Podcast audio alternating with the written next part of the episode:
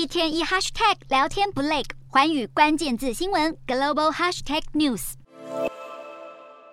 十七号美股上演反攻戏码，开高走高，四大指数一起收红，涨幅都超过一个百分点。其中，纳斯达克更进涨百分之三点四，创下七月以来最佳的单日表现，显示科技股暂时挥别卖压沉重的阴霾。英国财政政策大转弯，几乎取消了所有原定的减税措施，而英国公债殖利率下滑，也带动美国和欧元区公债殖利率也同步下滑。此外，美国银行财报显示，第三季从营收获利到利息收入的成长都超乎华尔街分析师预期，并且看好美国的消费实力没有因为高通膨和高利率而削弱。而全球最大的托管银行纽约梅隆银行获利同样优于预期。被视为是惊喜连连，振奋了市场乐观情绪。然而本周之内，包括高盛、交生、Netflix 和特斯拉都将先后发布财报。华尔街日报调查更显示，经济学家认为美国将在十二个月内经济陷入紧缩，失业率也恐将攀升。更有看法指出，全球正在步入衰退，使得美股的反弹空间仍然很有限，并且警告投资人别放松已经系好的安全带，因为前方仍有震荡。